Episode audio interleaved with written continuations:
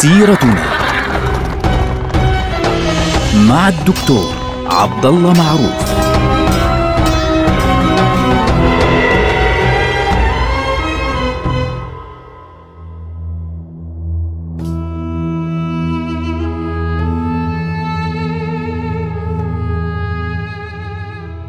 السلام عليكم ورحمة الله وبركاته. سيرتنا سيرة هذه الأمة العظيمة ونحن الآن في عهد السلطان الناصر صلاح الدين.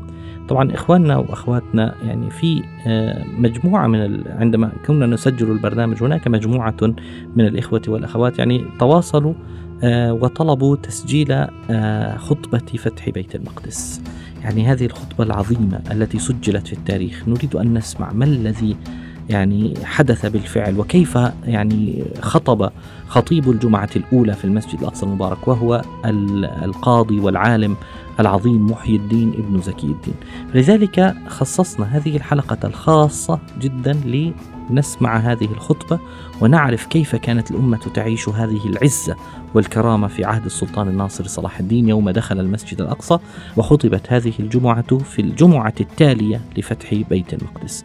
كيف تكلم محي الدين؟ وقف محي الدين على المنبر وقال الحمد لله رب العالمين الرحمن الرحيم مالك يوم الدين.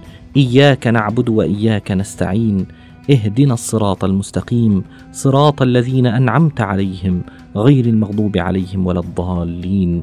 فقطع دابر القوم الذين ظلموا والحمد لله رب العالمين.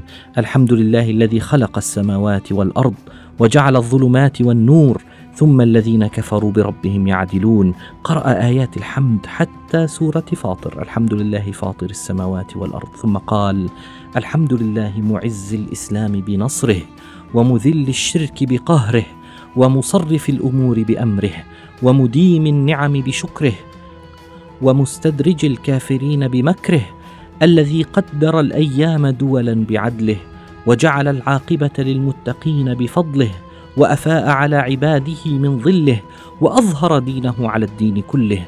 القاهر فوق عباده فلا يمانع والظاهر على خليقته فلا ينازع والآمر بما يشاء فلا يراجع والحاكم بما يريد فلا يدافع.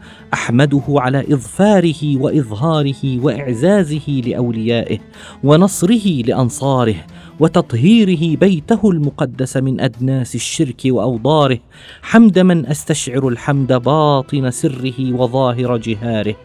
وأشهد أن لا إله إلا الله وحده لا شريك له الأحد الصمد الذي لم يلد ولم يولد ولم يكن له كفوا أحد. شهادة من طهر بالتوحيد قلبه وأرضى بها ربه. وأشهد أن محمدا عبده ورسوله رافع الشك وضاحض الشرك وراحض الإفك الذي أسري به من المسجد الحرام إلى هذا المسجد الأقصى وعرج به منه إلى السماوات العلى إلى سدرة المنتهى عندها جنة المأوى ما زاغ البصر وما طغى صلى الله عليه وعلى خليفته أبي بكر الصديق السابق إلى الإيمان وعلى أمير المؤمنين عمر بن الخطاب أول من رفع عن هذا البيت شعار الصلبان وعلى أمير المؤمنين عثمان بن عفان ذي النورين جامع القرآن وعلى أمير المؤمنين علي بن أبي طالب مزلزل الشرك ومكسر الأوثان وعلى آله وأصحابه والتابعين لهم بإحسان. أيها الناس أبشروا برضوان الله الذي هو الغاية القصوى والدرجة العليا لما يسره الله على أيديكم من استرداد هذه الضاله من الأمة الضاله وردها إلى مقرها من الإسلام بعد ابتذالها في أيدي المشركين قريبا من مئة عام وتطهير هذا البيت الذي أذن الله أن يرفع وأن يذكر فيها اسمه وإماطة الشرك عن طرقه بعد أن امتد عليها رواقه واستقر فيها رسمه ورفع قواعده بالتوحيد فإنه بني عليه وشيد بنيانه بالتمجيد فإنه أسس على التقوى من خلفه ومن بين يديه فهو موطن أبيكم إبراهيم ومعراج نبيكم محمد عليه السلام وقبلتكم التي كنتم تصلون إليها في ابتداء الإسلام. الإسلام وهو مقر الأنبياء ومقصد الأولياء ومفر الرسل ومهبط الوحي ومنزل تنزل الأمر والنهي وهو في أرض المحشر وصعيد المنشر وهو في الأرض المقدسة التي ذكرها الله في كتابه المبين وهو المسجد الذي صلى فيه رسول الله بالملائكة المقربين وهو البلد الذي بعث الله إليه عبده ورسوله وكلمته التي ألقاها إلى مريم وروحه عيسى الذي شرفه الله برسالته وكرمه بنبوته ولم يزحزحه عن رتبة عبوديته فقال تعالى لن يستنكف المسيح أن يكون عبدا لله ولا الملائكة المقربون كذب العادلون وضلوا ضلالا بعيدا. كذب العادلون. ما اتخذ الله من ولد وما كان معه من إله إذا لذهب كل إله بما خلق ولعلى بعضهم على بعض. سبحان الله عما يصفون. لقد كفر الذين قالوا إن الله هو المسيح ابن مريم. قل فمن يملك من الله شيئا إن أراد أن يهلك المسيح ابن مريم وأمه ومن في الأرض جميعا. ولله ملك السماوات والأرض وما بينهما ويخلق ما يشاء. والله على كل شيء قدير. وقالت اليهود والنصارى نحن أبناء الله وأحباؤه. قل فلم يعذبكم بذنوبكم؟ بل أنتم بشر ممن خلق. يغفر لمن يشاء ويعذب من يشاء. ولله ملك السماوات والأرض وما بينهما وإليه المصير. يا أهل الكتاب قد جاءكم رسولنا يبين لكم على فترة من الرسل أن تقولوا ما جاءنا من بشير ولا نذير فقد جاءكم بشير ونذير والله على كل شيء قدير وهو أولى القبلتين وثاني المسجدين وثالث الحرمين. لا تشد الرحال بعد المسجدين إلا إليه ولا تعقد الخناصر بعد الموطنين إلا عليه. ولولا أنكم ممن اختاره الله من عباده واصطفاه من سكان بلاده لما خصكم بهذه الفضيلة التي لا يجاريكم فيها مجار ولا يباريكم في شرفها مبار. فطوبى لكم من جيش ظهرت على أيديكم المعجزات النبوية والوقعات البدرية والعزمات الصديقية والفتوح العمرية والجيوش العثمانية والفتكات العلوية. جددتم للإسلام أيام القادسية والواقعات اليرموكية والمنازلات الخيبرية والهجمات الخالدية. فجزاكم الله عن نبيه محمد أفضل الجزاء. وشكر لكم ما بذلتموه من مهجكم في مقارعة الأعداء وتقرب منكم ما تقربتم به إليه من مهراق الدماء وأثابكم الجنة فهي دار السعداء. فاقدروا رحمكم الله هذه النعمة حق قدرها وقوموا لله تعالى بواجب شكرها. فله النعمة عليكم بتخصيصكم بهذه النعمة وترشيحكم لهذه الخدمة. فهذا هو الفتح الذي فتحت له أبواب السماء وتبلجت بأنواره وجوه الظلماء وابتهج به الملائكة المقربون وقر به عينا الأنبياء والمرسلون فماذا عليكم من النعمة بأن جعلكم الجيش الذي يفتح عليه البيت المقدس في آخر الزمان والجند الذين تقوم بسيوفهم بعد فترة من النبوة أعلام الإيمان فيوشك أن تكون التهاني به بين أهل الخضراء أكثر من التهاني به بين أهل الغبراء. أليس هو البيت الذي ذكره الله في كتابه ونص عليه في خطابه فقال تعالى سبحان الذي أسرى بعبده ليلا من المسجد الحرام إلى المسجد الأقصى الذي باركنا حوله لنريه من آياتنا إنه هو السميع البصير. أليس هو البيت الذي عظمته الملوك وأثنت عليه الرسل وتليت فيه الكتب الأربعة المنزلة من إلهكم عز وجل؟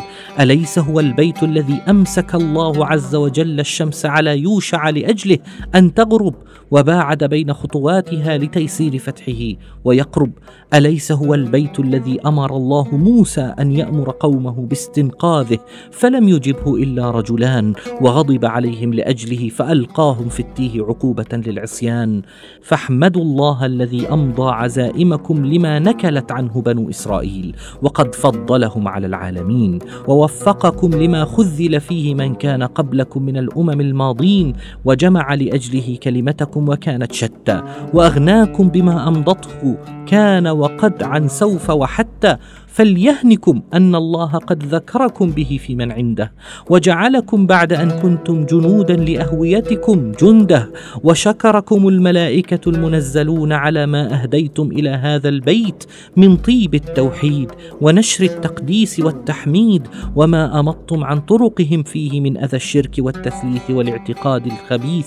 فالآن يستغفر لكم أملاك السماوات وتصلي عليكم الصلوات المباركات. فاحفظوا رحمكم الله هذه الموهبة فيكم واحرسوا هذه النعمة عندكم بتقوى الله التي من تمسك بها سلم ومن اعتصم بعروتها نجا وعصم واحذروا من اتباع الهوى وموافقة الردى ورجوع القهقرى والنكول عن العدا.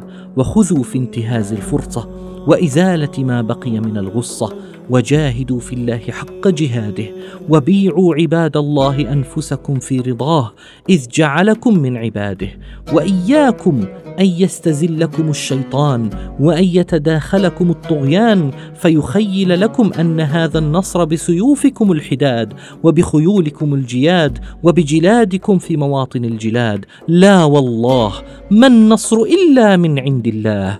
إن الله عزيز حكيم. واحذروا عباد الله بعد أن شرفكم بهذا الفتح الجليل والمنح الجزيل وخصكم بهذا الفتح المبين وأعلق أيديكم بحبله المتين أن تقترفوا كبيرا من مناهيه وأن تأتوا عظيما من معاصيه فتكونوا كالتي نقضت غزلها من بعد قوة أنكاثا والذي آتيناه آياتنا فانسلخ منها فأتبعه الشيطان فكان من الغاوين والجهاد الجهاد فهو من أفضل عباداتكم وأشرف عاداتكم انصروا الله ينصركم اذكروا الله يذكركم اشكروا الله يزدكم ويشكركم. جدوا في حسم الداء وقطع شأفة الأعداء وتطهير بقية الأرض التي أغضبت الله ورسوله. واقطعوا فروع الكفر واجتثوا أصوله. فقد نادت الأيام بالثارات الإسلامية والملة المحمدية. الله أكبر فتح الله ونصر غلب الله وقهر أذل الله من كفر. واعلموا رحمكم الله أن هذه فرصة فانتهزوها وفريسة فناجزوها ومهمة فأخرجوا إليها هممكم وبرزوها وسيروا إليها سرايا عزماتكم وجهزوها فالأمور بأواخرها والمكاسب بذخائرها. فقد أظفركم الله بهذا العدو المخذول وهم مثلكم أو يزيدون. فكيف وقد أضحى في قبالة الواحد منهم منكم عشرون؟ وقد قال الله تعالى يكن منكم عشرون صابرون يغلبوا مئتين. أعاننا الله وإياكم على اتباع أوامره والازدجار بزواجره وأيدنا معشر المسلمين بنصر من عنده. إن ينصركم الله فلا غالب لكم وإن يخذلكم فمن ذا الذي ينصركم من بعده؟ إن أشرف مقال يقال في مقام وأنفذ سهام تمرق عن قسي الكلام وأمضى قول تحل به الأفهام كلام الواحد الفرد العزيز العلام. قال الله تعالى وإذا قرئ القرآن فاستمعوا له وأنصتوا لعلكم ترحمون. هذه كانت خطبة محيي الدين ابن زكي الدين. بعد ذلك جلس ثم قام ودعا لهذه الأمة وللسلطان الناصر صلاح الدين. من ذا الذي سيخطب الخطبة القادمة خطبة الفتح القريب في المسجد الأقصى؟ أتراه يسمعنا الآن. نلقاكم على خير. والسلام عليكم ورحمة الله وبركاته.